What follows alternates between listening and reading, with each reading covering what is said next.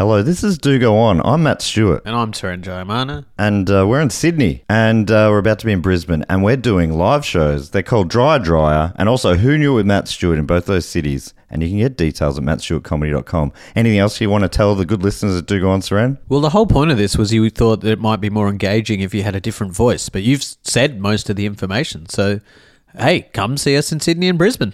Yeah, that was engaging. Hey, I'm Ryan Reynolds. Recently, I asked Mint Mobile's legal team if big wireless companies are allowed to raise prices due to inflation. They said yes. And then when I asked if raising prices technically violates those onerous two year contracts, they said, What the f are you talking about, you insane Hollywood ass? So to recap, we're cutting the price of Mint Unlimited from $30 a month to just $15 a month. Give it a try at mintmobile.com slash switch. $45 upfront for three months plus taxes and fees. Promo for new customers for limited time. Unlimited more than 40 gigabytes per month. Slows. Full terms at mintmobile.com. This podcast is brought to you by Squarespace, the all in one website platform for entrepreneurs to stand out and succeed online. Whether it's your first ever website or your business is expanding, Squarespace makes it easy to create a beautiful website and engage with your audience. Upload video content, organize your video library, and showcase your content on beautiful video pages. You can even sell access to your video library by adding a paywall to your content. Cha-ching. You can help with written content on your website with Squarespace AI, which I used to write this next sentence, so check this out. Generate instant, personalized results that know and show your brand identity. Explain what your site is about, choose your tone, and enter what you need to get short or long form text. Squarespace AI. Squarespace AI makes it easier to go live, stand out, and succeed online. Oh, Dave, if only it could also not just write it, but read it too. And edit it. hey, sell exclusive content on your site by adding a paywall to sell memberships or courses, or sell files your customers can download like PDFs, music, or ebooks. Man, it's starting to sound like I'm obsessed with money. And you are. So head to squarespace.com slash do go on for a free trial and to save 10% off your first purchase of a website or domain.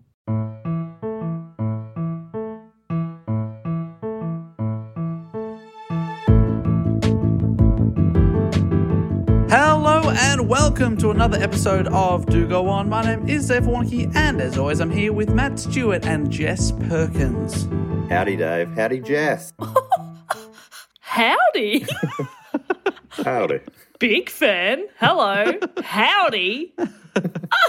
I not normally. I feel like I say that all the time, don't I? Or maybe not. I've never, never once heard you say howdy. Yeah, right. And now you're like, what do you mean? I say that all the time. Do I not say that every episode?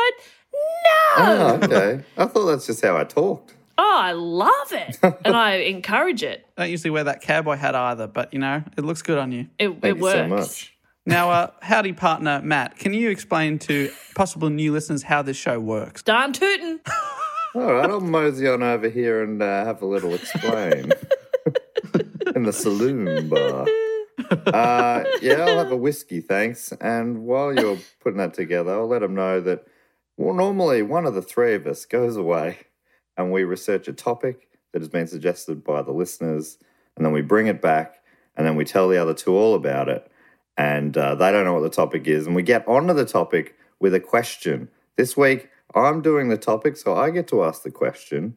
Jess and Dave don't know what the topic is, but they will soon when I ask the question. Jess and Dave, what supernatural being caused a panic in 18th and 19th century New England in the United States? Supernatural being. Okay. New England. Okay, this is before David Attenborough's time. Um, who else? We got. Is it is, is it like a werewolf type thing? Yes, the you're very close. Oh. Werewolf, aka lycans, which we, uh, AKA vampires. it is vampires. well done, Dave. Thank you very much. So today we're going to be talking about the New England vampire panic. This was suggested by Ben Ward of Southampton in the UK, Peter C. Kinsler from Wilmington, North Carolina in the USA. Quick fact about North Carolina that I learned recently. Oh, here we go. Um, apparently, their fire engines over there are blue; they're not red. A real Shelbyville type situation. Wild. Yeah, I'd al- uh, also love to uh, shout out uh, Sophie from Northcote who suggested it, as did Christian Every from Victoria and Ellie Nicholas from Somerset in England. So a bunch of great suggestors there.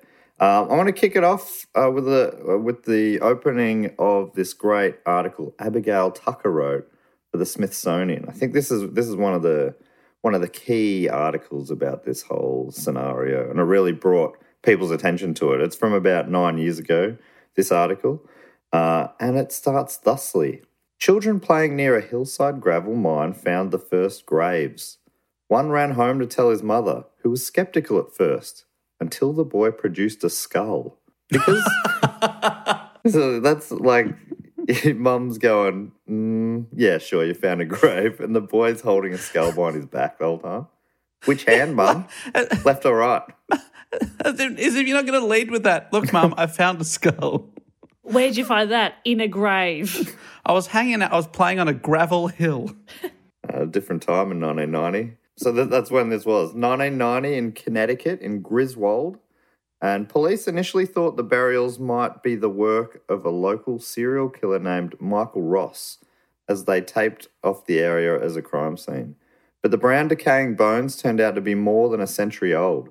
The Connecticut state archaeologist Nick Bellantoni soon determined that the hillside contained a colonial era farm cemetery. New England is full of such unmarked family plots, and the 29 burials were typical of the 1700s and early 1800s. The dead, many of them children, were laid to rest in thrifty Yankee style in simple wood coffins without jewellery or even much clothing, their arms resting by their sides or crossed over their chests. That is, except for burial number four. Bellantoni was interested in the grave even before the excavation began. It was one of only two stone crypts in the cemetery, and it was partially visible from the mine face. Scraping away soil with flat edged uh, shovels and then brushes and bamboo sticks, the archaeologist and his team worked through several feet of earth before reaching the top of the crypt. When Bellantoni lifted the first of the large flat rocks that formed the roof, he uncovered the remains of a red painted coffin and a pair of skeletal feet. So this is the only one I think that was painted red. All the other ones were just simple wooden crypts, and and they were much easier to access. This one was really buried under a lot of stone. Uh, t- took a lot more effort to get to, and then when he found it, it was painted red. But it is a cemetery. It is a cemetery. It's just it's an old school farm cemetery, so it's been covered over over the years. Oh, right. I just saw that they. They, they were surprised to find bodies in a cemetery. yeah. Oh, we found another one. It must have been a serial killer. This is, guys, you'll never believe it. I found another one. Oh, my, I think I know this one's name because it says right here who it is. Oh, I've started to figure this out a serial system. killer was organized. this serial killer would love a label maker. I think this serial killer was a Virgo. So he finds these feet, um, and they're in perfect anatomical position. But when he raised the next stone, Bellantoni saw that the rest of the individual had been completely rearranged. The skeleton had been beheaded, the skull and thigh bones rested atop the ribs and vertebrae, and it looked like a skull and crossbones motif or a Jolly Roger. I'd never seen anything like it, Bellantoni recalled. So they found this this one grave, different from all the others, uh, even before they open it up, and then once they open it up, the the bones have all been it's all been messed with in a way that looks kind of like it's a warning or something. yeah, some, something's going on here. The other skeletons in the grave, uh, the gravel hillside, were packaged for reburial, but not JB, which is what uh, this one grave came to be known as. Um, they think he was a 50 ish male from the 1830s, and he was known as JB because they were the initials that were spelled out in brass tacks on the coffin lid. He was shipped to the National Museum of Health and Medicine in Washington, D.C. for further study. And meanwhile, Bellantoni started networking. He invited archaeologists and historians to tour the excavation, soliciting theories. Simple vandalism seemed unlikely, as did robbery, because of the lack of valuables at the site. In the course of his far flung research, Bellantoni placed a serendipitous phone call to Michael Bell, a Rhode Island folklorist who had devoted much of the previous decade to studying New England vampire exhumations. The Griswold case occurred at roughly the same time as the other incidents Bell had investigated, and the setting was right.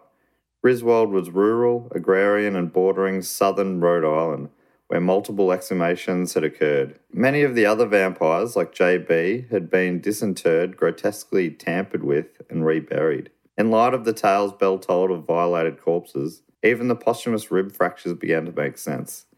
JB's accusers had likely rummaged around his chest cavity, hoping to remove and perhaps to burn his heart. Pretty full on. Wow, rummaging oh. around is like a funny way. Oh, almost got it. There it is. Oh, yep. Yeah, like you're in the dark trying to find something in the back of a cupboard. What- My keys, I know they're down the back of this couch somewhere. I know they're down the back of this rib cage somewhere. Yeah, this vampire Just heart. keep where is it? rummaging. So Michael Bell started investigating vampires of the New England area in the early 1980s. In the first 30 years of his career, he documented around 80 exhumations dating from the 18th and 19th centuries, most of which took place in the regional areas of New England. He's like the preeminent expert in this sort of folklore vampire field. Uh, fun, hmm. fun thing to be. Tucker describes him saying he wears his hair in a sleek silver bob and he has a strong Roman nose. He favours black sweaters and leather jackets, an ensemble he can easily accentuate with dark glasses to fit in with the goth crowd if research requires it.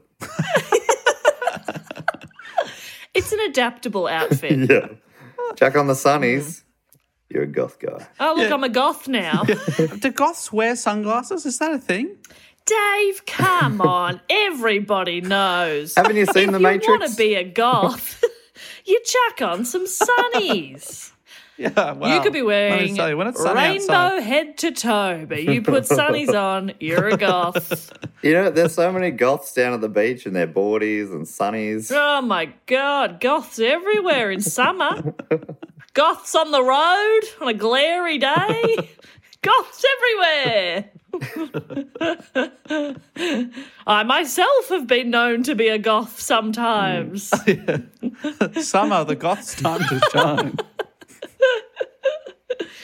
Black sweater and leather jacket. That's a strong look already. yeah, With he sounds silver like a real bad boy. Yeah. Yeah. He's the bad boy of academia. Oh, yeah, for wow. Sure. yeah. He's a bad boy of folklore. Oh, yeah. And his business card says vampire hunter. Yeah. Is that right? yeah, that's right. He is described in a because he's he's in any article about this topic. He is the key featured expert. He's the one. Either he's just very available to chat to journalists, or he is the guy. One of the two. I think it's I think it's a bit of column A, bit of column B. His, yeah, business card says vampire hunter. You flip it over, it says, I'm very available. Please. Please call me. Don't hesitate. Please.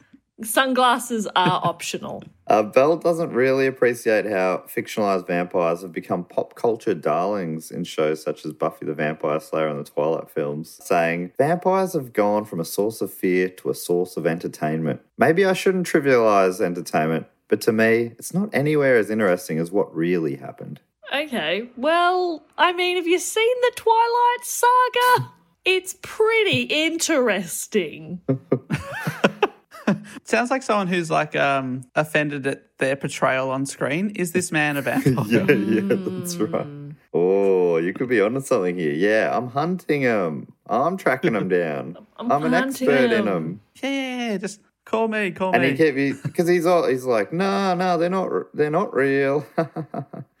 That'd be so. That's like crazy that you think that they're real. But um, no, I can't meet you for lunch during the day. But um, I can hang out anywhere from sundown to sunrise. Wearing sunglasses. oh, that's just because I'm a goth. Yeah. yeah, I'm a goth. I'm, I'm a not a vampire, I'm a goth. goth, please. So you, you guys might be wondering, what are vampires? Is that what you're wondering? No, I wasn't wondering that at all. No, Yeah, I wasn't because I've, I've, seen, seen Twilight, Twilight. just so recently. I've seen all the Twilights. Yep. Okay, well, for the listeners at home who don't know, this is from history.com. Vampires are evil mythological beings who roam the world at night searching for people whose blood they can feed upon.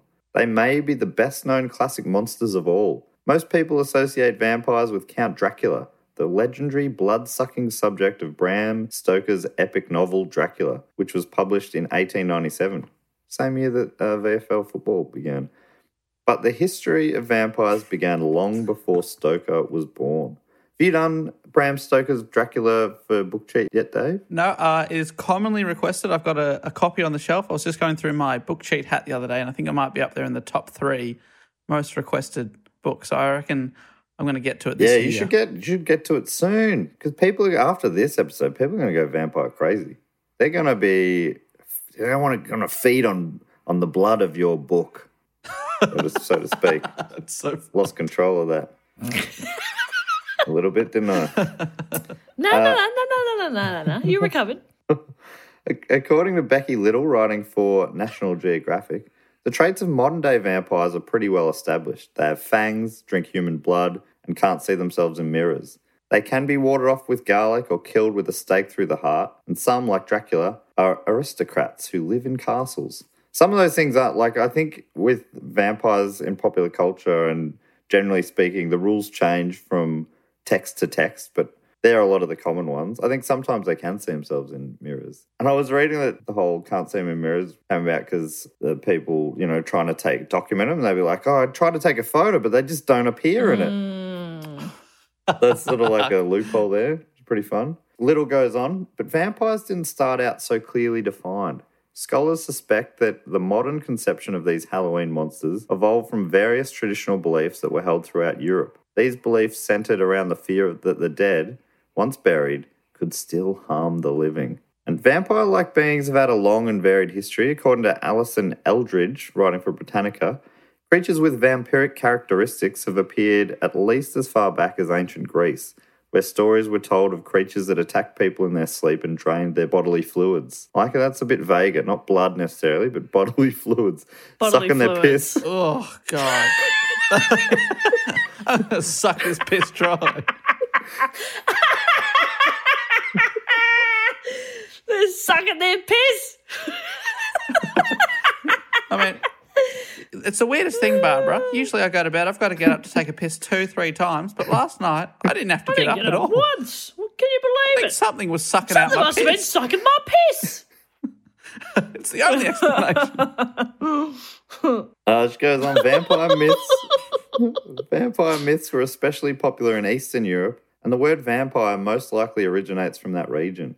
Digging up bodies of suspected vampires was practiced in many cultures throughout Europe, and it is thought that the natural characteristics of decomposition, such as receding gums and the appearance of growing hair and fingernails, reinforced the belief that corpses were in fact continuing some manner of life after death. You know, that idea that uh, your hair and fingernails keeps growing, but it's really uh, your body is receding rather than those things growing. That sort of makes sense. That, you know, the vampires with sharp fingernails and, and big protruding teeth. That's just people seeing a corpse that's half decomposed and going, holy shit, I don't understand how this stuff works. The only explanation, Yeah, explanation. how, how Yeah, its but- teeth so big. Yeah. Um, also, possibly contributing to this belief, belief and belief was the pronouncement of death for people who were not dead. Because of the constraints of medical diagnosis at the time, people who were very ill or sometimes even very drunk and in a coma or in shock were thought dead and later miraculously recovered, sometimes too late to prevent their burial. Belief in vampires led to such rituals as staking corpses through the heart before they were buried. In some cultures, the dead were buried face down to prevent them from finding their way out of their graves. I love that one. You know what'll trick a vampire? Being upside down. So they're trying to dig their way out, but they're digging their way further deep down into the ground. Got them. That's Silly pretty funny. That's interesting. That whole stake thing, I never thought about it before. I never sort of connected it, but the idea of staking them through the heart wasn't necessarily started as a thing to the moving around vampire who's coming at you. It was about a real human was buried. They were worried was a vampire.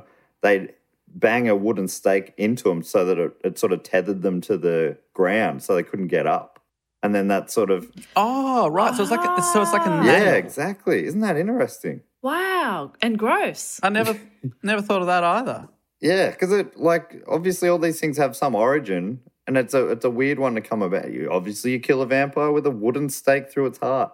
That's just what they would have had as a tool at the time, and they were worried that these. Yeah, like if they'd waited a couple of centuries, like they, they they'd be handcuffing the body Yeah, to the that's coffin. And then you'd be like, all right, to take out a vampire, you've got to handcuff it. You gotta gotta. handcuff it. All right. According to HistoryExtra.com, the idea of staking the undead to pin them to their grave originates as a medieval southern Slavic practice associated with vampire epidemics. In these cases, exhumed bodies were considered to be unnatural because they were undecayed, bloodied, or apparently fatter than in life, and hence not truly dead. Again, this is today usually attributed to a poor grasp of the processes of decay. Sometimes they'd be fatter hmm. because sort of gases were, you know, growing inside them or whatever, so they look like they're bigger. But apparently, often these are natural things. Sometimes they'd move, the gases would fill up, so sometimes they'd even sit up the corpse. They weren't sitting up when we buried them, so vampire. I think that one. I mean, if I even today, if I saw one without reading that, I'd be like, "Well, that corpse sitting up. There's something in this that doesn't feel Yeah, right." something's something's a bit odd there. Something's a bit. I just can't quite put my finger on it, you know? It doesn't seem quite right. Did he die sitting up? Was it some sort of alpine toboggan accident or something? He died doing what he loved, tobogganing into a tree. Toboggan. Tobogganing's fun. A fun word, anyway. Hey, just Fun having a word, bit of fun activity. Yeah. Not often you can get the double there. Usually, if it's a fun activity, not a fun word. Yeah, agreed. Yeah. Like cricket, Puzzle. fun word, not a fun anti- activity. Yeah. Puzzle, Yeah, yeah. fun Yeah. word, not a fun activity. or vice versa, I'm not sure. uh, little writing for National Geographic continues on this theme, writing as a, as a corpse's skin shrinks, its teeth and fingernails can appear to have grown longer. And as internal organs break down, a dark purge fluid can leak out of the nose and mouth. People unfamiliar with this process would interpret this fluid to be blood and suspect that the corpse has been drinking it from the living. Bloody corpses weren't the only cause for suspicion. Before people understood how certain diseases spread, they sometimes imagined vampires were behind the unseen forces slowly ravaging their communities. The one constant in the evolution of vampire legend has been its close association with disease, writes Mark Collins Jenkins in his books in his book Vampire Forensics. Trying to kill vampires or prevent them from feeding was a way for people to feel as though they had some control over disease. Because of this, vampire scares tended to coincide with outbreaks of the plague. In 2006, archaeologists unearthed a 16th century skull in Venice, Italy, that had been buried among plague victims with a brick in its mouth. The brick was likely a burial tactic to prevent strega, Italian vampires or witches, from leaving the grave to eat people. It's interesting, depending on the culture, depending on the time and the place in history, these similar ideas about corpses coming back from the dead to kill or hurt people, that's seemed to be a, an idea that survived through centuries. But depending on where it was, they deal with it in different ways. Either they'd hmm. turn them upside down, or they'd put a brick in their mouth, or they'd stake them to the ground with a wooden stick. Interesting. How big are their mouths in Oh, Italy? no, well, how small are their bricks? You get a full brick in there? Uh, Little continues, not all vampires were thought to physically leave their grave. In northern Germany, the Nachzehrer. You familiar with these, Dave? Your German heritage? No, I've never heard that. They don't talk about these at family yeah. get togethers. Look, it hasn't come up Okay. yet. But I'll bring it up at the next uh, reunion Right. in uh, Deutschland. They're called, so they're the Nax, Nachzehrer, or after devourers. They stayed in the ground, these ones, chewing on their burial shrouds. Again, this belief likely has to do with purge fluid, which would cause the shroud to sag or tear, creating the illusion that a corpse had been chewing it. These stationary masticators were still thought to cause trouble above ground and were also believed to be most active during outbreaks of the plague. In the 1679 tract On the Chewing Dead, a Protestant theologian accused the Nachzehrer of harming their surviving family members through occult processes. He wrote that people could stop them by exhuming the body and stuffing its mouth with soil and maybe a stone and a coin for good measure. Without the ability to chew, the tract claimed that the corpse would die of starvation. Tales of vampires continued to flourish in southern and eastern European nations in the 17th and 18th centuries to the chagrin of some leaders. By the mid 18th century, Pope Benedict XIV declared that vampires were fallacious fictions of human fantasy, and the Habsburg ruler Maria Theresa condemned vampire beliefs as superstition and fraud. Yeah. So for a long time they've been around, but for a long time people are like this is silly.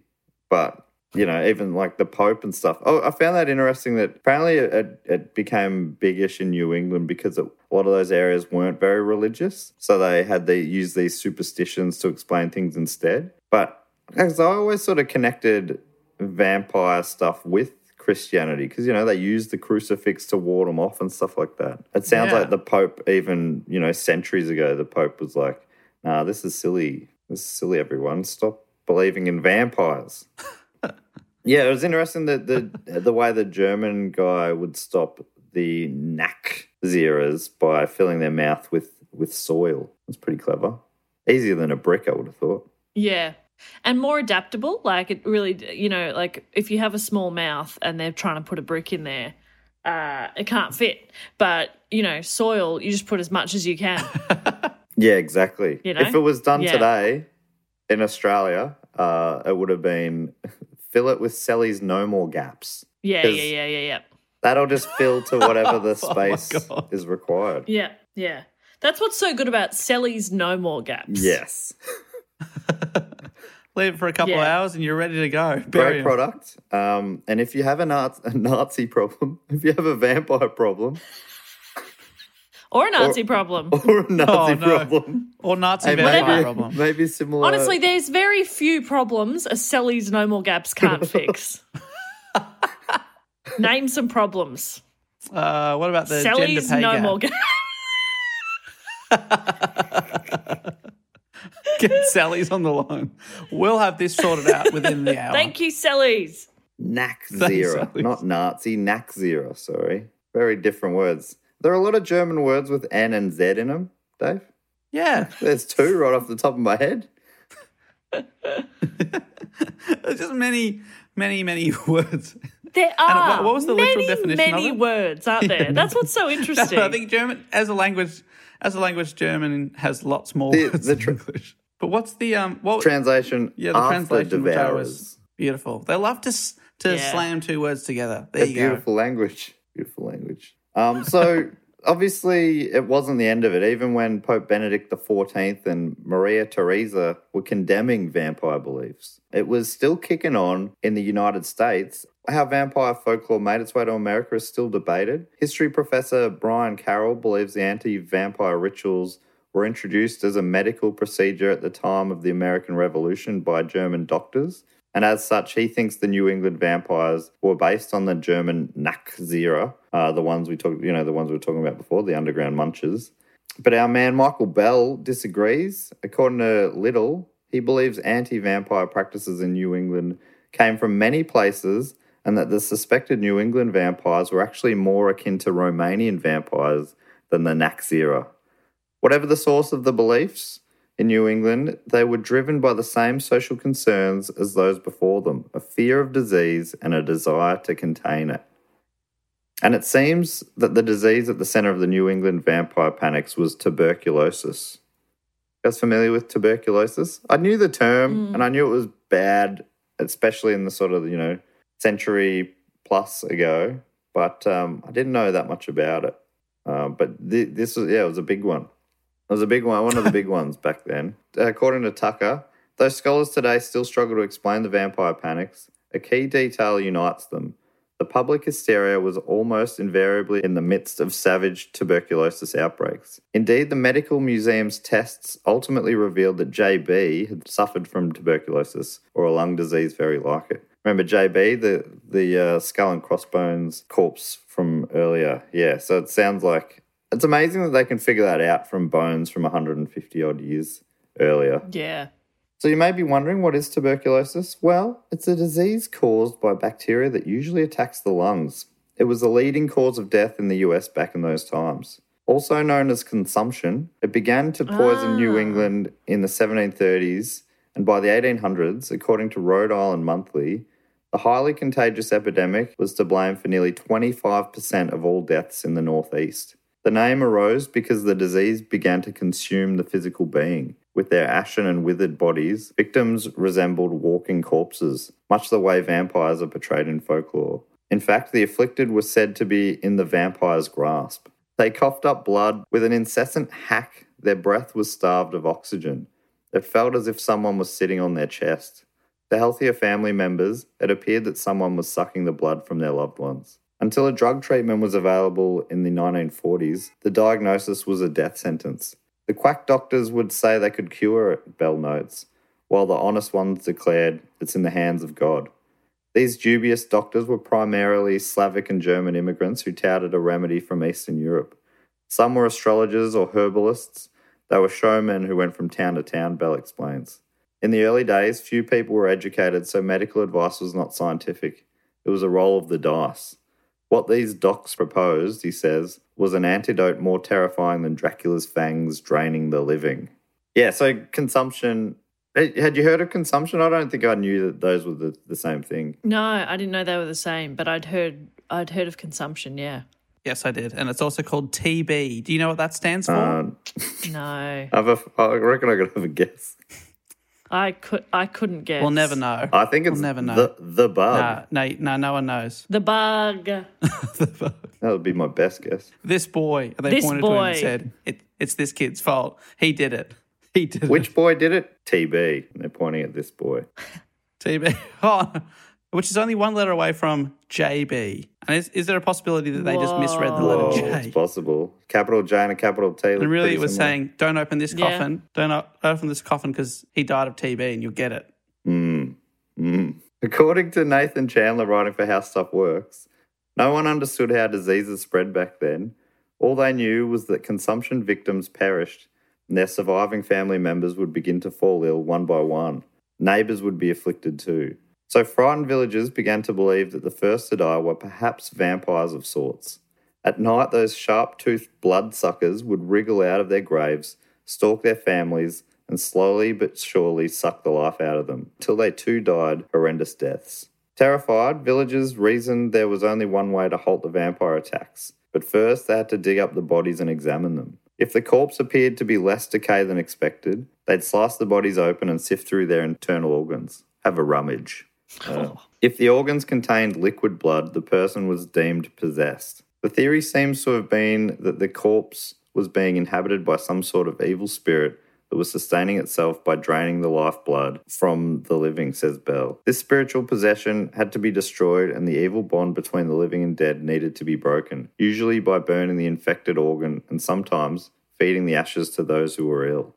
To be extra sure that the vampire wouldn't rise again, sometimes the corpses were beheaded, some of their bones shattered and rearranged in a skull and crossbone symbol, as with the case of JB. As Tucker continues, the particulars of the vampire exhumations vary widely. In many cases, only family and neighbours participated, but sometimes town fathers voted on the matter, or medical doctors and clergymen gave their blessings, or even pitched in. The bodies would be dug up and inspected for signs of vampiric activity. If they found supposed evidence, they would go about making sure the undead was proper dead again. Just like in Europe, how the exhumations were conducted varied depending on the region. For instance, Tucker writes Some beheaded suspected vampire corpses, while others bound their feet with thorns. I guess it's hard to walk as a vampire if you've got thorns bound around your feet. Oh, it's hard to walk as a person if you've True. got thorns bound around your feet. That's a Ow, good point. you know? Yeah, that would suck. Uh, in New England, some communities in Maine and Plymouth, Massachusetts, opted to simply flip the exhumed vampire face down in the grave and leave it at that. In Connecticut, Rhode Island, and Vermont, they frequently burned the dead person's heart, sometimes inhaling the smoke as a cure. Often these rituals were clandestine, lantern lit affairs, but particularly in Vermont, they could be quite public, even festive. One vampire heart was reportedly torched in 1830 on the town green in Woodstock, Vermont. Your favourite state there, Dave? Yeah, I mean, were any of the hearts turned into creamies? Yes. Maybe that's where the creamies started. They ran out of hearts and they started using uh, dairy products instead. Just so creamy. Apparently, um, depending on the state, some places were, you know, the graves were all these little farm graves, so they could do it with a small group at night. You don't have to get the whole town involved. But um, I think Vermont was more like communal graves, so they kind of had to get everyone on board to do it. You couldn't sneak in there. They were right in the center of town, so you had to just get everyone on board, make a fucking make a party of it. Oh, right. It's a, it's a festive Exactly. event. Uh, in Manchester, hundreds of people flocked to a 1793 heart burning ceremony at a blacksmith's forge, and this is written at the time. Timothy Mead officiated at the altar in the sacrifice to the demon vampire, who it was believed was still sucking the blood of the then living wife of Captain Burton. It was a month of February, and good sleighing. Sleighing as in tobogganing, Ah. Oh, not as in uh, vampire slaying. Or is it? Different spelling. But I mean, the English language has changed, it's evolved.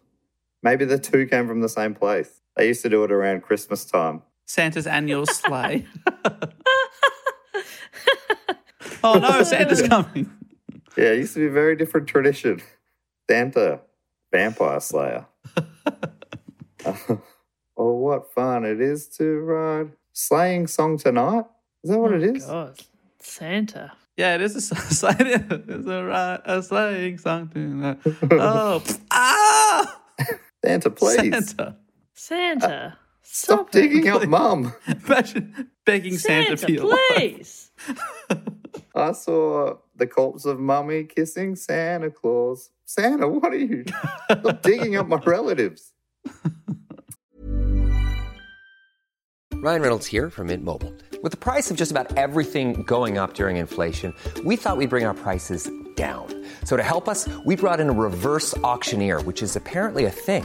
Mint Mobile unlimited premium wireless. Ready to get 30, 30, bit to get 30, bit to get 20, 20, 20, bit to get 20, 20, bit to get 15, 15, 15, 15 just 15 bucks a month. So, Give it a try at mintmobile.com slash switch. $45 upfront for three months plus taxes and fees. Promo rate for new customers for limited time. Unlimited more than 40 gigabytes per month. Slows. Full terms at mintmobile.com. This podcast is brought to you by Squarespace, the all in one website platform for entrepreneurs to stand out and succeed online. Whether it's your first ever website or your business is expanding, Squarespace makes it easy to create a beautiful website and engage with your audience. Upload video content, organize your video library, and showcase your content on beautiful video pages. You can even sell access to your video library by adding a paywall to your content. Cha-ching. You can help with written content on your website with Squarespace AI, which I used to write this next sentence. So check this out. Generate instant, personalized results that know and show your brand identity. Explain what your site is about, choose your tone, and enter what you need to get short or long form text. Squarespace AI. Squarespace AI makes it easier to go live, stand out, and succeed online. oh, Dave, if only it could also not just write it, but read it too. And edit it. hey, sell exclusive content on your site by adding a paywall to sell memberships or courses, or sell files your customers can download like PDFs, music, or ebooks. Man, it's starting to sound like I'm obsessed with money. And you are. So head to squarespace.com slash do go on for a free trial and to save 10% off your first purchase of a website or domain. Uh, probably the most famous story of the New England vampire panic was the case of Mercy Brown. You guys familiar with Mercy Brown? No. no, but it's a great Sometimes name. known as America's first vampire. Uh, Mercy Brown, known as Lena to her family, lived in the farming community of Exeter, Rhode Island in the late 1800s. According to Tucker, in the late 19th century, Exeter, like much of agrarian New England, was even more sparsely populated than usual. Civil War casualties had taken their toll on the community, and the new railroads and the promise of richer land to the west lured young men away. By 1892, the year Lena died, Exeter's population had dipped to just 961 from a high of more than 2,500 in 1820. And tuberculosis was harrying the remaining families. People dreaded the disease without understanding it. Though Robert Koch had identified the tuberculosis bacterium in 1882, news of the discovery did not penetrate rural areas for some time, and even if it had, drug treatments wouldn't become available till the 1940s. So it was actually it was known they'd figured out exactly what tuberculosis was at this point, but even still, um, some areas were still thinking, nah, it's vampires. Either they hadn't heard or they didn't understand the medical discovery, I guess. 19th century cures included drinking brown sugar dissolved in water and frequent horseback riding. I think that I mean that cures anything, doesn't it? I mean, Yeah. if you're down on your luck, I mean, at least have a bit of fun. And it's got to be frequent. You don't think you can have the occasional horseback ride and cure this thing. You got to be doing it non-stop. Fre- yeah, frequent. Like you were taped to the back. You of a are now living on horseback. I'm going to live forever on this horse. As long as this horse lives, I live. I'm feeling better. If they were being honest, Bell says, the medical establishment would have said, There's nothing we can do and it's in the hands of God. That's something he said a bit. He's like, they were giving false hope and these sort of quack, uh, different people giving these different possible ways to, to fix it. I guess they're offering hope, but really they were offering false hope because they just had no way of treating it. And that, like I said, that there would be no way to treat it properly until the 1940s. The Brown family, living on the eastern edge of town, began to succumb to the disease in December 1882. Lena's mother, Mary Eliza, was the first. Lena's sister, Mary Olive, a 20 year old dressmaker, died the next year. A tender obituary from a local newspaper hints at what she endured, writing, The last few hours she lived was of great suffering, yet her faith was firm and she was ready for the change. The whole town turned out for her funeral. Within a few years, Lena's brother Edwin, a store clerk, sickened too and left for Colorado Springs hoping that the climate would improve his health. Basically, just going to a warmer, warmer climate. Lena, who was just a child when her mother and sister died, didn't fall ill until nearly a decade after they were buried. Her tuberculosis was the galloping kind. It's all horse stuff, isn't it? Can't trust him. and that means that she might have been infected but remained asymptomatic for years, only to fade fast after showing the first signs of the disease. It came when it Oh, came on, it came on fast. She was like a carrier, Yeah, kind of. Honestly, that sounds like a better way to go. yeah, I think so. That's true. I guess, yeah. The other people lingering. It's also one of those um, diseases that some people just had a natural shield against for whatever reason, and their dad never got it. I think I've. Yeah, I you think I've got naturally that. naturally TB proof. I've never been consumed Yeah, right. yet. Yeah, honestly, and I've and I'm scared of horses, riding horses. So if I get it, I'm fucked. especially if it's the galloping kind. Why are you scared of riding horses? I got bucked off as No, a child. didn't. At a rodeo, I did. I did. No. Uh, when I was in prep, so six years old here, uh, we all went to the, the local farm. There was like a small local farm in Eltham, and everyone got to take it in turns to ride on a horse being led around a circle. And then when it was my turn, the horse cracked it, and then what did you say to the off. horse, Dave? And then the lady, yeah, I was I was whispering, "You're a piece of shit. You're the worst horse I've ever seen. You call yourself a horse? You're more like a glorified Dare to pony." buck I've me. seen donkeys more Um, impressive than you. that really pissed him off. So I got bucked. And then the lady had to say, this is one of my earlier primary school memories. She had to say, oh, I'll have to get the farmer. anyway. That horse got shot because of you. I'll have to get the farmer means of my get the farmer and his gun. No, they told us they just took him to the farm. Yeah. So Is that a full size whatever that horse? means. No, I imagine it was a small horse. It was a Shetland pony, and It was probably a Shetland pony, and I was bucked. The only other time I ever rode a horse was uh, um, in grade six at a camp. so it's been a while. It's been a while, but I uh, I respect them hmm. too much to ride them, and I'm so scared that they won't hmm. listen to me. Well, they It will is listen mostly to you. about talking to them, yeah. Yeah, yeah, yeah. Well, the thing is, when you panic, they tell you like, "Oh, don't dig your feet in." Like that makes them want to go faster. But of course, like when you're freaking out, you're like going, hmm. "Oh," tensing up, and then it's just it's like saying, like if you're out of control on a motorcycle, do not hit the accelerator. But then just just freaking out and just revving it. It won't stop for some reason. That's why Dave's scared of motorbikes as well. Yeah, that's right. Bucked off. So, so Mercy slash Lena Brown, she had the galloping kind of consumption or TB, and a doctor attended her in her last illness. The newspaper said, and informed her uh, and informed her father that further medical aid was useless. So they told it told him straight at this point, and she died. Who who told her? Sorry. Uh, a doctor. Oh, sorry. I thought you said it. Sorry, you were talking about quoting from a newspaper. I thought you said a newspaper visited and said, "Look, Oh no, She's got no hope. No, no, that yeah, that was what the newspaper wrote at the time. they're so listening to the local tabloid." the town doctor did that seemed to be uh, one of those science doctors who um, uh, knew what, what was going on with tuberculosis. So she died. She was nineteen. Uh, her January 1892 obituary was much terser than her sister's, uh, writing, Miss Lena Brown, who was suffering from consumption, died Sunday morning. It was a lot colder. Oh yeah. May, maybe because they they think they're writing about a vampire at this point. Maybe. I'm not sure. Not sure why. Maybe it was just a different person wrote it. Maybe, maybe Lena was the one who wrote the last one. and She was the one with the talent for for prose. As Lena was on her deathbed, her brother was, after a brief remission, taking a turn for the worse. Edwin had returned from Exeter, uh, returned to Exeter from the Colorado resorts in a dying condition, according to one account. If the good wishes and prayers of his many friends had been realized, friend Eddie would speedily recover and be restored to perfect health, another newspaper wrote. But some neighbours, likely fearful for their own health, weren't content with prayers. Several approached George Brown, the children's father, and offered an alternative take on the recent tragedies. Perhaps an unseen diabolical force was preying on his family. It could be that one of the three brown women wasn't dead after all, instead, secretly feasting on the living tissue and blood of Edwin, as the Providence Journal later summarised. If the offending corpse, the journal uses the term vampire um, in some stories, but the locals seem not to. So, yeah, that's something that the, the people who are talking about this aren't calling them vampires. They're just thinking it's like this this other thing. Vampires, that'd be silly, but they're treating them like vampires, and it's just easy Yeah. to talk about it in that way now, I guess. I got I gotta say, this is not that long ago. Yeah, that's the wild thing, isn't it?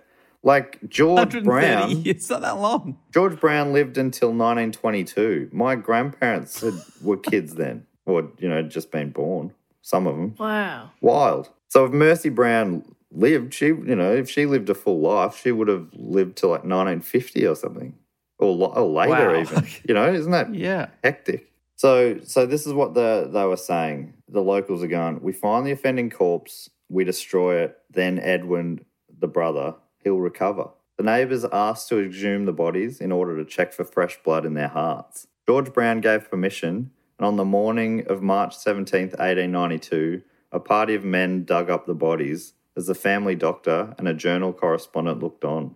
George was absent for unstated but understandable reasons. So obviously he he didn't want to be there. He actually didn't want to do it. He didn't believe in the vampire stuff, which is wild. But according to the Providence Journal, he asked the doctor to perform an autopsy at the graveyard, and he only authorized the exhumation to satisfy the neighbors who were according to another newspaper account, worrying the life out of him.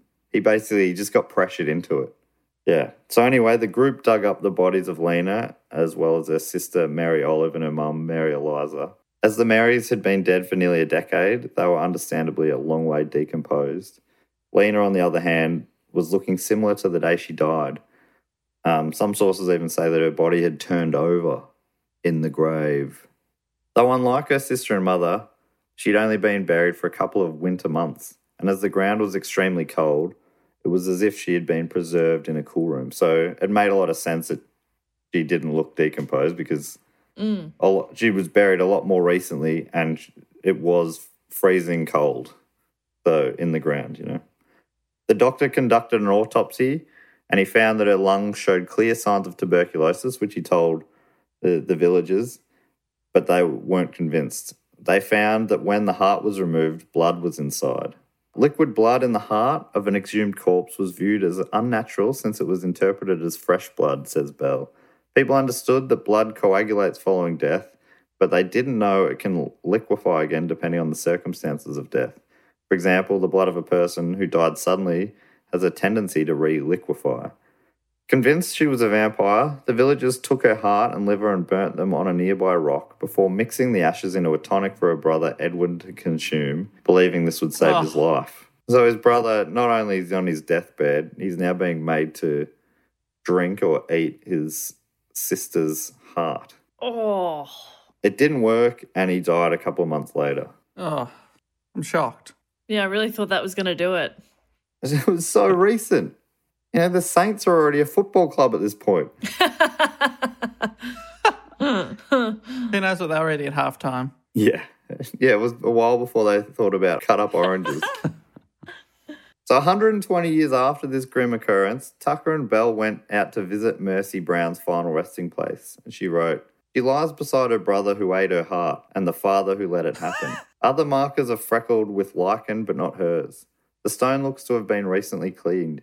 It has been stolen over the years, and now an iron strap anchors it to the earth. People have scratched their names into the granite. They leave offerings, plastic vampire teeth, cough drops, Once there was a note that said, You go, girl. Today, there's a bunch of trampled daisies and a dangling butterfly charm on a chain. People still believe that she was a vampire. You know, there's still this, that's why uh, some people visit. And they notice that hers is the only grave where the grass doesn't grow. And they're like, That's, that's proof. And Bell's like, Nah, that's just because that's the only grave everyone's visiting and they're walking on top of it. So grass isn't Yeah, able to grow there. Walk all over it. Yeah. Tucker finished her story on Mercy Lena Brown, writing Lena hasn't left entirely. She is said to frequent a certain bridge, manifested as the smell of roses. Isn't that fun? If people find you as a see you as a ghost, but they don't see you, they smell you. And they don't smell you, they smell roses. There she is. It has nothing to do with the fact that roses are nearby. what yeah, they don't the bridge is over a rose field. But that's got nothing to do with that. it. She's she still appears in children's books and paranormal television specials. She murmurs in the cemetery, say those who leave tape recorders there to capture her voice. She is rumored to visit the terminally ill and to tell them that dying isn't so bad, which is nice. It's a nice way to use like that's you know it's you hear of hauntings, but if you're haunting people to say, "Hey, death isn't so bad," that's yeah, kind if of you're doing nice. it to comfort the dying, that's that's all right. yeah. You'd freak out though. Death ain't so bad. ah, Join us. Yeah, that's Yeah, true. well, no. That is true. Don't Uh, worry, darling. It's not so bad over here. you're gonna eat that bit of jelly. Ghosts love Yeah, jelly. That you said before that they leave cough drops at a graveside. I guess because you cough so much during tuberculosis, but it's like leave some fucking antibiotics. For God's sake. yeah, yeah, that's right. Help us out. Yeah, come on. Yeah, that's funny, isn't it? It's uh, interesting that people are leaving tape recorders out and, and hearing, why wouldn't she, if she was there, she'd probably say words, murmuring. She sort of murmurs. Almost sounds like the wind. Yeah, I don't know how she does it. Yeah, she sounds a bit like a goat. There is a goat that lives nearby, but I think that's coincidental. Uh, it's her- all coincidental. her story lives on in many other ways.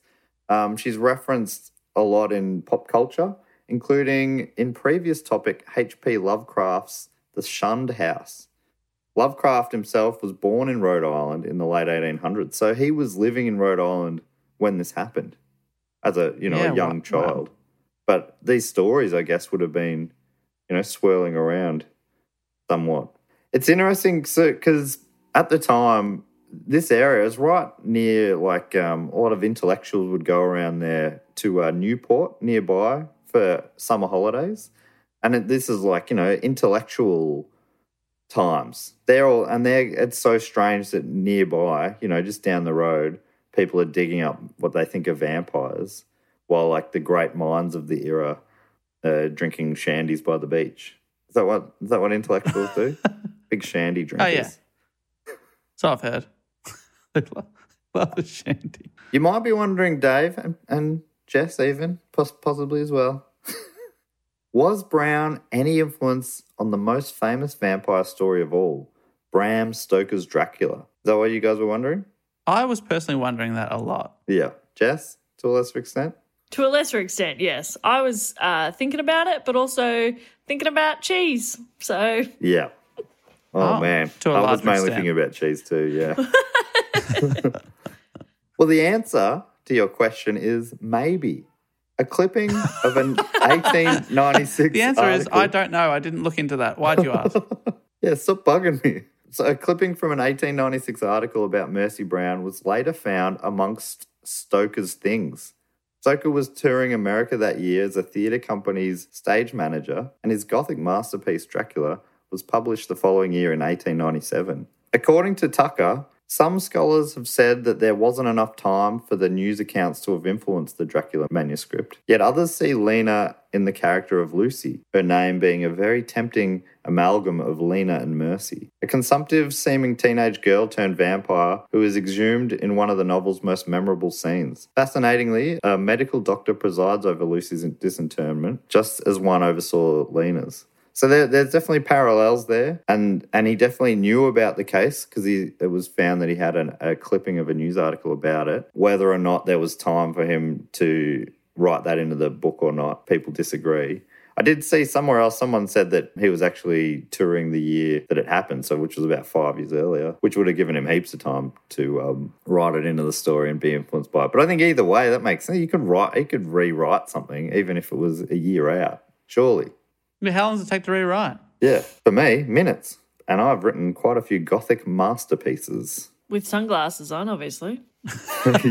Very hard to see the page with sunglasses on. Interestingly, Stoker is thought to have found inspiration in two other historical figures that we've done previous reports on, including Vlad the Impaler and the Blood Countess. Uh, they were episodes 107 and 155, if you're interested. According to Little, vampire panics died down in the 20th century as these fictional monsters replaced folk beliefs and also uh, medical knowledge improved. However, there was a strange resurgence in the late 1960s when Sean Manchester, the president of the British Occult Society, said that a vampire was causing people to see strange things in London's Highgate Cemetery. This story I already told back in episode 162. The show was called Unbelievable Urban Legends. So I didn't realize it, but we've done a lot of vampire related stuff over the years. Yeah, wow, that's amazing. Are we a vampire podcast?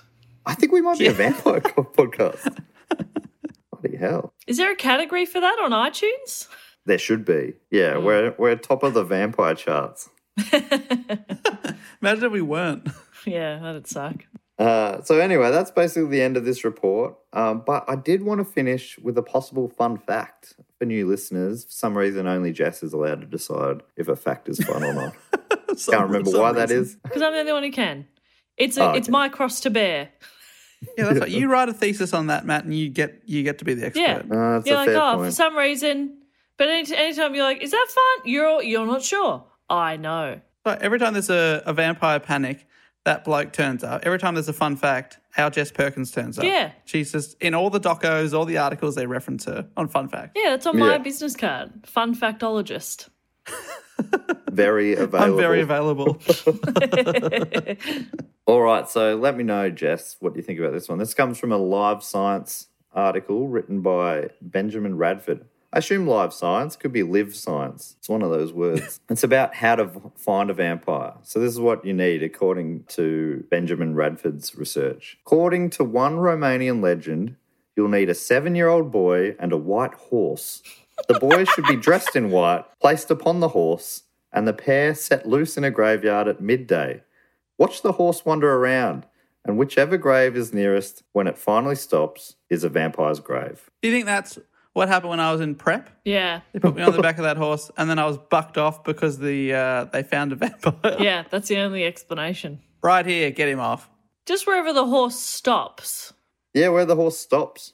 That's dumb.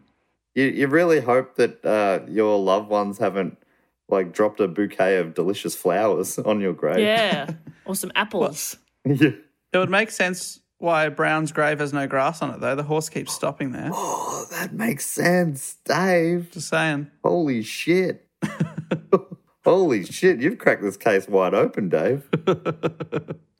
so that is the end of my report on the New England vampire panic. Love Uh, that. And was that a fun fact? Yes, we didn't get a ruling. Yeah. That's pretty. It's a. I don't know if I'm allowed to claim a new category because I've got boring facts, but that, to me that's a funny fact. I was going to say it is funny, it's a funny which I guess, I guess, you know, half of the word funny Yeah. is fun. Huh? So, So, all right, I'll allow it. It's a fun Half a fact. fun fact. Right. We did it. Uh, that's a great, great tale there, Matt. It's it is amazing that multiple reports of ours have crossed over. Yeah. And uh, something that a lot of people mentioned was, uh, was that, you know, it wasn't far from the area of the Salem witch trials, but it was a couple of hundred years later. It's that Mercy Brown story. Amazing that Yeah. um, such things were still happening. Although someone did mention, I think our man Michael Bell said one of the key differences was at least this time they were only accusing dead people, you know, whereas in the witch trials they were killing people for being Yeah. witches. So it, it wasn't as full on, I guess. Mm, that's arguably worse. Arguably. Yeah. But yeah, just, yeah, fascinating. Fascinating stuff. Very much so.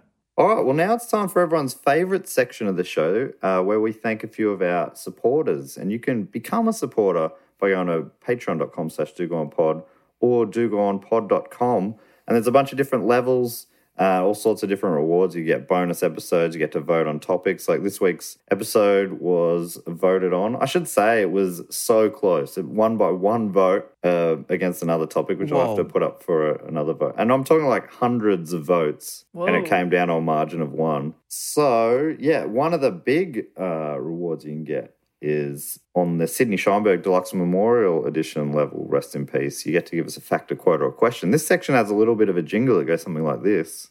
Fact, quote, or question. He always remembers the ding.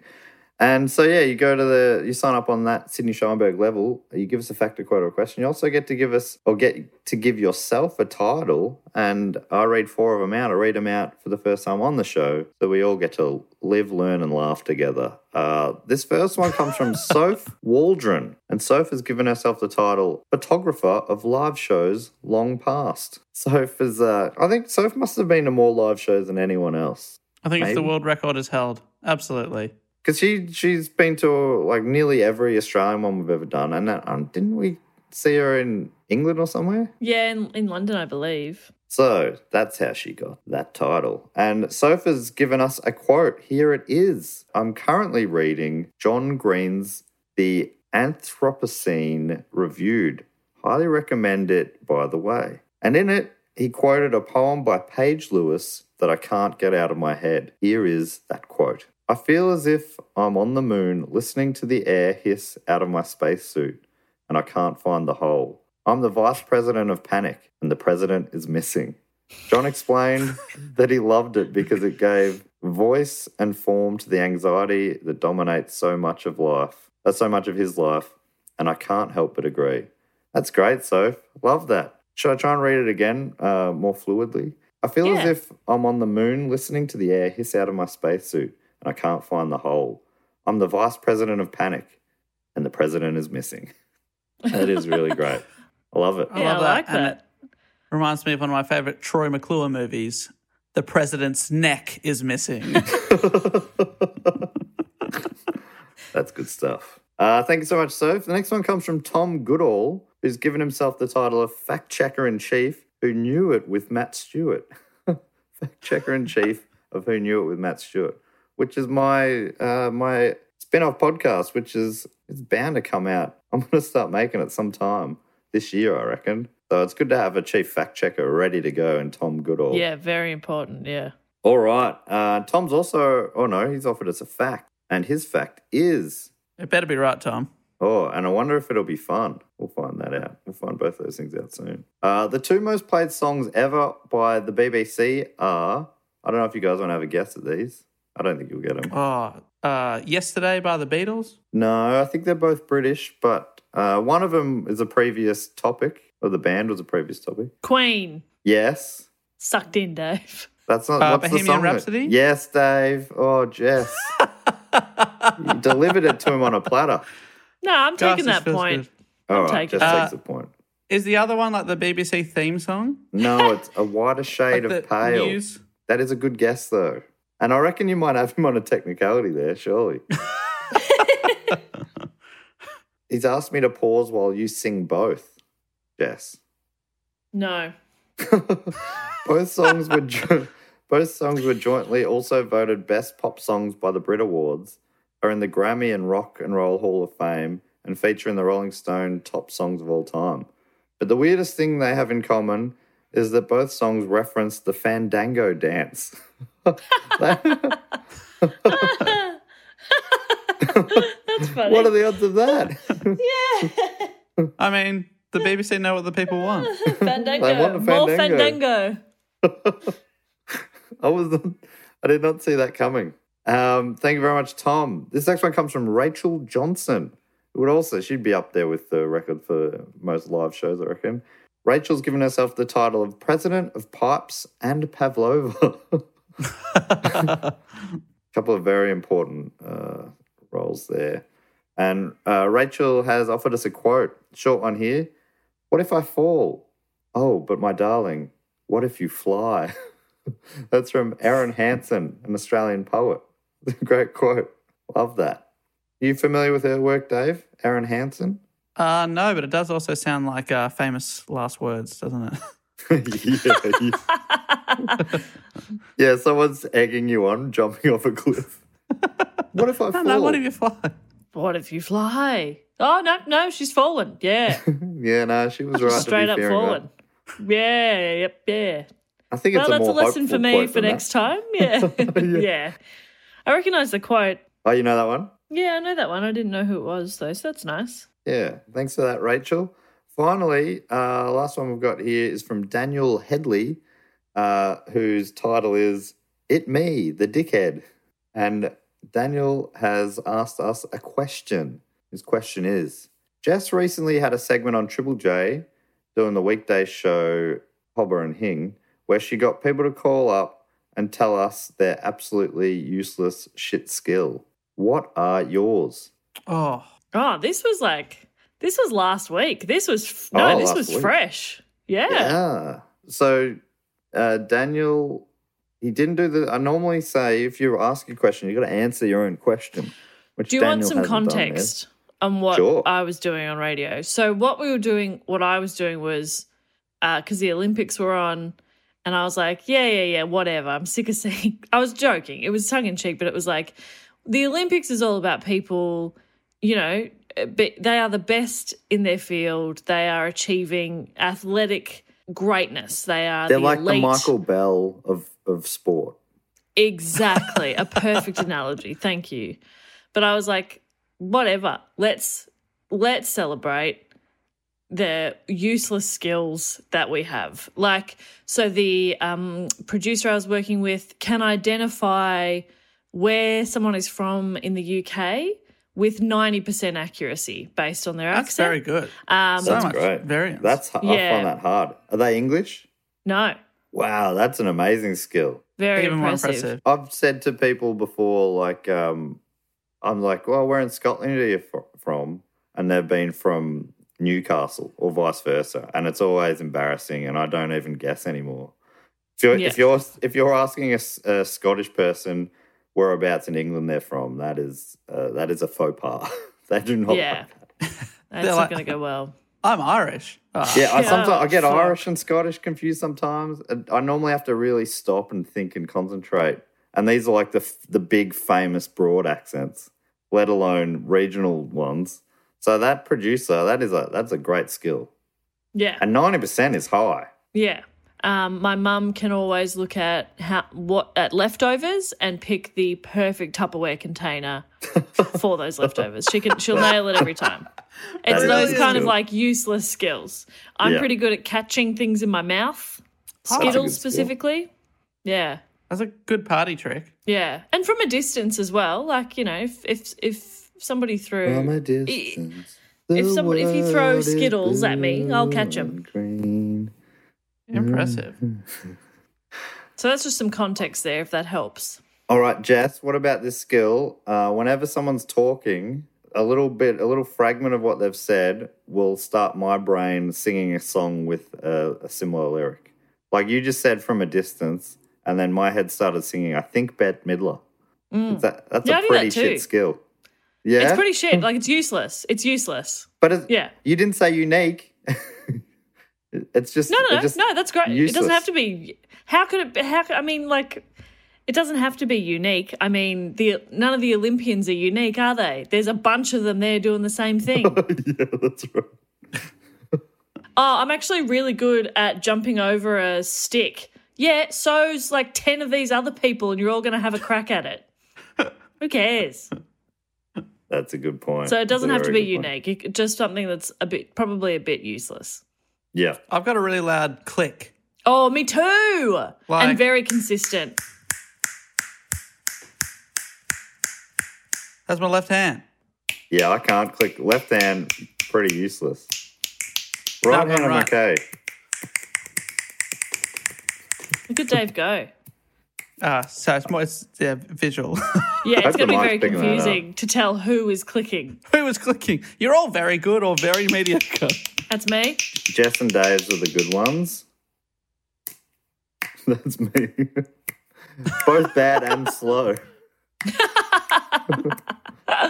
yeah. The the other one that um, I don't I think it's faded a bit, but uh, Alasdair Trombo Birchall used to always get me to do this. He'd go, uh, he found it interesting that I could remember where I was the first time I saw movies.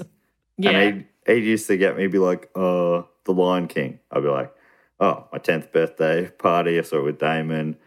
Damon bought me a, a block of uh, Cadbury hazelnut chocolate uh, for for my present, and uh, yeah, he stayed over that night. That sort of stuff. I love that. It's a very wholesome skill. It's cute. A wholesome skill, yeah. I, but I, I think as time goes on, my memory is fading a bit, and I can't. I'm losing those memories, unfortunately. Try me. Try it. Give me an old movie. Uh, Armageddon. Haven't seen it. What? you got to see Armageddon. Oh, really? Uh, Jurassic Park. Jurassic Park. I saw it with Nicholas uh, in Kyneton with uh, his dad. I was back uh, visiting Kyneton for during the school holidays. I I love it because we can't fact check it. That's my favorite. Yeah, that- that's exactly. true we, too. we it- can, you could be making all of this up. It wasn't actually in Kyneton because I don't think Kyneton had a cinema, but I was staying in Kyneton. We went to the closest cinema there. I actually I saw See the Jurassic twice. lies. at the The, the lies Yeah, I unraveling. know. um, so that's the fact quote and question section for this week. Any- Any other ones, Jess? What was the best one that a caller in came up with? Um. Oh, that's a good. That's a good question. I can't really remember. Not one of your skills. I can't remember at all. Yeah, remembering not not up there with mine with my skills. But, oh, this is actually quite visual, so don't. worry. Um, I can do that thing where, and I've never met anyone else who can do that, where you put your arms out like this and then lock your arms in like this, and then. Yeah, you're right. It is quite of wearing a visual, jacket. isn't it? But then you can put your head through the hole in the middle. I can put a photo up if we need to. And all you've said is where you can put your arms like this, and then you can do this, and then you turn them around like this. It's where you, when you lock your arms and then you bring them back towards yourself, and then there, there's a little hole formed in between your forearms, and usually it's really quite small. And I've heard people say no one can put their head through there, but I can. That is What a that's not useless shit skill. No, that's a good. Yes. that'll come in handy. And that's Someday why- you'll have to escape something. Yeah. That's why I think you should vote for me. I should be the next prime minister. Mm-hmm. Thank you. Maybe you'll have to be reborn sometime. And you'll have to get your head out of small. um, all right. So the other thing we like to do is thank a few of our other Patreon supporters. And uh, Jess, you normally come up with a little game here that's related to the topic. Any thoughts on this one? Yeah, I'm struggling a bit with this one. Um, Could give them a different mythological creature, yeah, that's good. Yeah, yeah. or all And they're, right. they're, they're part of a like the the something else panic. Yes. what's Yeah. panic? Great. All right. Well, shall I kick us off? Yeah. All right. I'd love to thank from Rockdale in New South Wales, Beck Lehman. Beck Lehman. What about the slug girl panic? Slug girl. Slug slug so girl. we're so we're not starting with any that are uh, that are already known. We're just making ones up, are we? What? What do you mean? No, I'm, we're going with like this is like top five. Slug girl. Slug girl, probably the fifth most famous cryptid creaturey type thing. Yep. Yeah, yeah, yeah, yeah. yeah. Um, What, what does the slug girl do? Slugs around. Slugs yeah. leaves that leaves like that horrible trail, and you and you're like, oh my god, the slug girl's been here. Look, the hallway's an absolute mess. We're gonna have to mop that. so Um, uh, yeah, they exhume they exhume bodies to try and stop that horrible mess in hallways. yeah, fair Yeah. enough. Imagine a full human hallways. sized version of that. Yeah, Oh. look, oh, that'd be s- oh yeah. Take up the whole hallway. I just fucking watched that last weekend. I just washed that hallway. I'd also love to thank from Inglewood in Western Australia, Bonnie Larson. What's she panicking about, Jess? The demon horse Oh, yeah. Love it. panic. Yeah. Lucifer. Yeah, yeah. Lucifer. Yeah. Uh, demon horses with glowing eyes, and they will buck small children off them. It's like Can't that saying, oh, she's a real demon horse in the sack. Yeah, yeah, yeah. But that's Absolutely not a good bucks thing. you off. it is not good. You will die. Uh, thank you very much, Bonnie. And finally, from me, I'd love to thank from Hamilton Hill, also in Western Australia, Jesse Wormold. Jesse Wormold. It's got worm in the name there. Yeah. It being Jesse. Sorry, Jesse, didn't mean to it you. Jesse Wormold.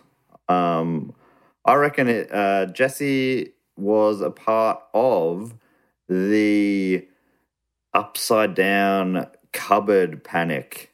Oh no! All your Yeah. clothes are topsy turvy. Yeah. And everyone, like, they didn't know why it was happening, but all the cupboards were upside down Whoa!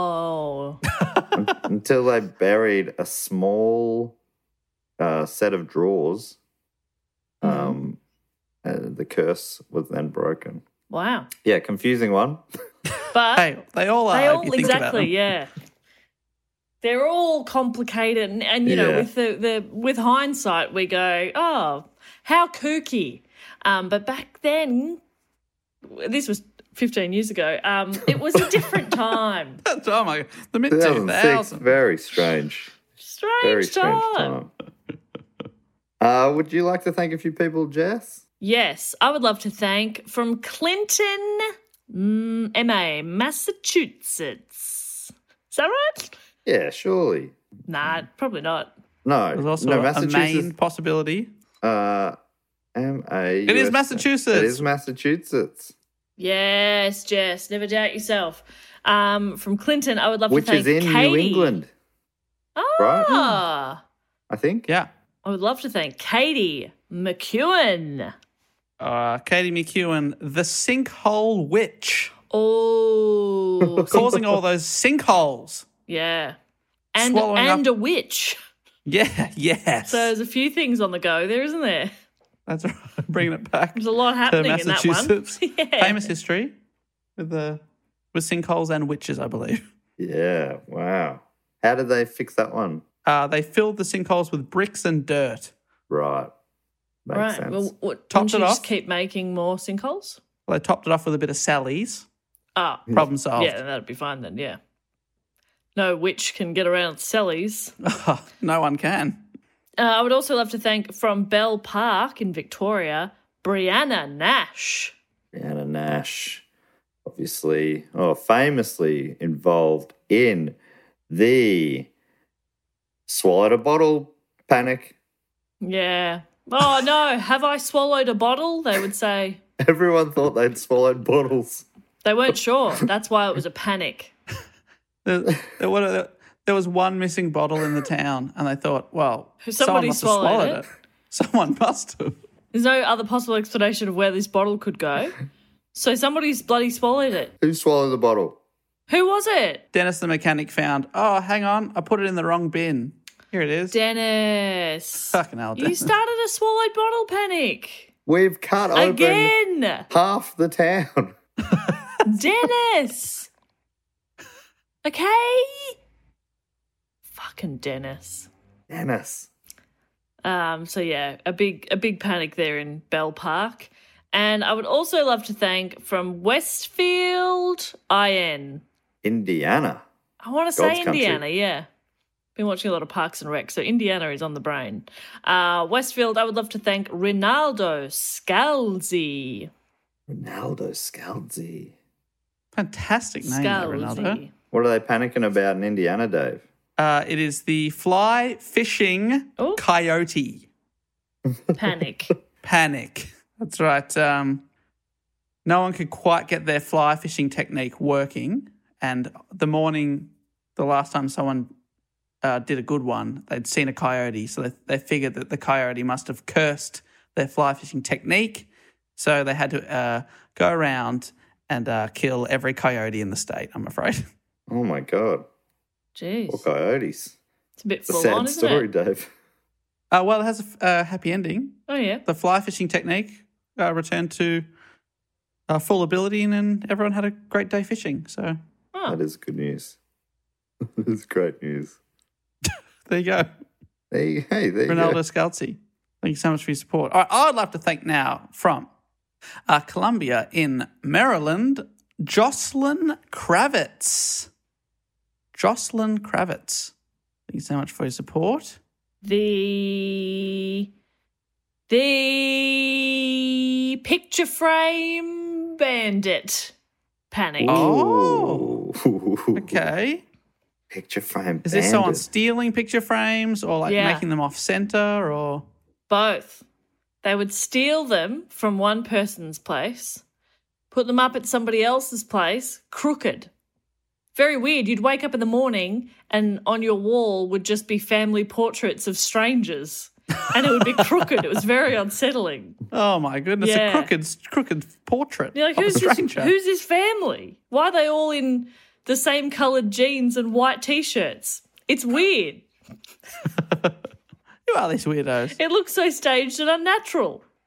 Well, thank you so much, Jocelyn Kravitz. I'd love to thank now from location unknown, and I can only oh, presume that means mystery. it is deep within the fortress of the moles. And that is big thank you to Sarah Horton, Mole people panic, the mole people panic. which is a dance Hey. craze. We're all doing. The Everybody mole do people the mole people panic. Bum, bum, bum, bum, bum, bum, bum. Ooh, It was actually quite similar to the Fandango. was that the original lyric? Can you do the mole people panic? Doesn't quite fit. Yeah, so they have to rework it. Wow, that's a great name, Sarah Horton. A lot of great names here today, yet again. One final to thank, and that is from Florenceville, Bristol. That's a hyphenated place in Canada. I would like to thank James Allison. Werewolf Panic. James, Al- the werewolf panic. Yeah. How are we spelling where on that one? W E A R. W E A R. Yeah. is it a so fashion panic? Yeah. Wolves, wolves all are going wearing around wearing everyone's clothes. Oh. Oh. They I like won't- that's Part better. This this is part of the panic though, because people couldn't work out what they were panicking about. yeah. One It's day the confusion. the town woke up and all the humans were wearing wolf skins and all the wolves were wearing human skins and clothes. It was Oh. weird. That's Yeah. weird. no good. Oh, that's. That would That, make I mean, me panic. Yeah, that's cause for panic. Yeah. It's the only one that we've listed that I'm like, I understand the panic, to be honest. yeah. What? Upside down cupboards? You're not panicking? Nah, I'm going, that's a bit odd. But waking up in a wolf skin and seeing a wolf wearing my skin, yeah, I'm panicking because that's fucked. Yeah, that's Yeah, no I'm good. panicking. Yeah, that's no good at all. No good at all. That's crook. Um, that is uh, that is crook, but um, a beautiful tribute uh, to James Allison and the support you've given us over the years. Uh, so thanks again to James, Sarah, Jocelyn, Ronaldo, Brianna, Katie, Jesse, Bonnie, and Beck. Uh, the only thing we've got left to do now is to uh, induct a few people into our Triptych Club. Just a, a small handful today. The way this works is if you support us on the shout out level or above for three straight years, you get inducted into the club. Uh, it's a beautiful space. You can always, um, you, once you're a member, you're always a member. And uh, it's a, it's just a fun place. It's physically, it's located this week in Pittsburgh, Pennsylvania, but it is also always located in our hearts. Um, so welcome And in butts. Uh, and butts. Thank you uh, to these five inductees this week. Uh, I'm standing on the door. I've got the velvet rope ready to lift it. I've got your name written down on on my clipboard. I'm going to say your name. Then uh, Dave's going to hype you up because you're being welcomed in this club. It's important that you feel right at home straight away. And then, because that takes a bit of effort from Dave, Jess then gives Dave a little bit of hype himself. Uh, Jess is also behind the bar. Normally comes up with a little cocktail. Anything this week, Jess? Yeah, lots of vampire themes, obviously. So we've got garlic bread, um, we've got um, steak, and we've got um, cocktail wise, we have blood orange mimosas. Oh, delicious. And Dave normally Yeah. books a band. Who have you booked this week, Dave? Uh, we've actually got a rotating lineup of every artist on the Twilight soundtrack. All wow. of. Oh, we're gonna get name any? Muse. Oh, Muse is there. Muse. Uh, we've also got Paramore. I'm looking at the list here. Robert Pattinson. Uh, that's obviously a spoken word bonus on the belief that he's going to do it. Um, Collective Soul, Mute Math, Linkin Park, and more. Whoa. That's pretty good. All right. Well, um, the inductees this week are from Coober Pedy in South Australia. It's Chris McDougall. Oh, come on in and grab yourself a Cooper feedy. Bit of steak. Woo! From Greensborough in Victoria, Australia, it's Toby Gall. Oh, the gall of this guy because he's so cool. From Geelong in Victoria, Australia, it's Jamie Boros. Oh, one of the Boros boys, Bor- bros. It looks better written down. I'm It looks- sorry. I honestly, realized I just nodded at you at the last one. I was like nodding Yeah. approvingly, but it wasn't. G- it wasn't audible. Sorry about that. you gave but- me nothing. Yeah. You gave me nothing. No. I, audibly, audibly. yeah. Okay. But yeah, Jamie Boros, one of the Boros. I should yeah. have said Boros. Yeah. Love bros. that. Love that. Love that. The third Victorian uh, inducted in a row here, representing the Big V from Beaumaris, Victoria, Australia. It's Peter Holberton. Holberton. Well, Holberton, hold my beer, Holberton, and come on in. Yes, that was something. All right. yeah. And finally, from Cologne in Deutschland, Germany, it is Verena Limper. Oh, can you smell that? A beautiful cologne from Verena Limper. Come on in. Yes, he's done it. He's done it again. Thank you so much, everybody. You're all my burrows. So, welcome in Verena, Peter, Jamie, Toby, and Chris. Uh, and that brings us to the end of the episode. Dave, you want to boot this baby home? Yes, I do thank you so much for everyone who has listened to this episode. We will, of course, be back next week with another episode. But to keep yourself occupied in between, you could uh, support the show on Patreon or do go on dogoonpod.com and unlock all those bonus episodes. Or you could buy some merchandise, or you could suggest a topic, or follow us on social media. And there's links to all those things on dogoonpod.com. We also have an email, dogoonpod at gmail.com. But I guess until next time, I'll say thank you for listening and goodbye. Later. Late. Bye. I would just say laters. Yuck. Planning for your next trip? Elevate your travel style with Quince. Quince has all the jet setting essentials you'll want for your next getaway, like European linen, premium luggage options, buttery soft Italian leather bags, and so much more. And is all priced at 50 to 80% less than similar brands. Plus, Quince only works with factories that use safe and ethical manufacturing practices.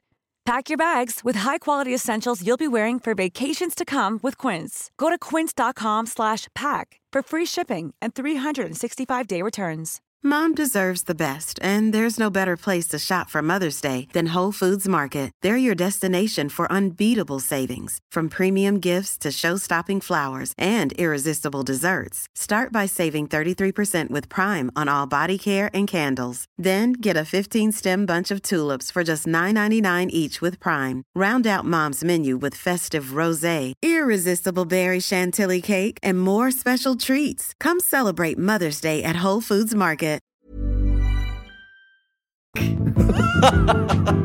Bye. Bye.